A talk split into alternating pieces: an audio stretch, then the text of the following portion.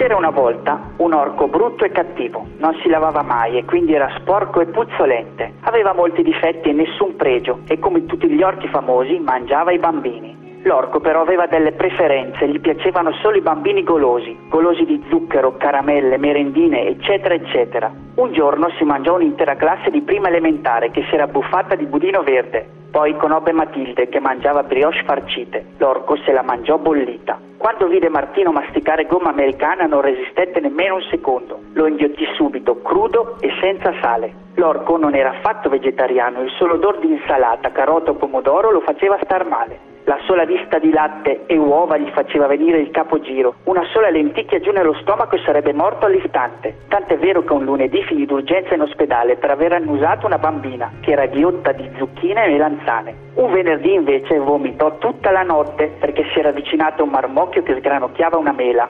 Il menù dell'orco in una sua giornata abituale era più o meno così. A colazione margherita allo spiedo, a pranzo Tommaso fresco di giornata, a merenda Michele fritto, a cena stella in brodo e prima di andare a letto Emma inzuppata nel vino zuccherato. Tutti quanti bambini assai golosi. Ah, dimenticavo di dirvi che l'orco non è ancora morto, è vivo e vegeto, quindi occhi aperti e attenzione a quello che mangiate se non volete finire nella sua dispensa. Fine.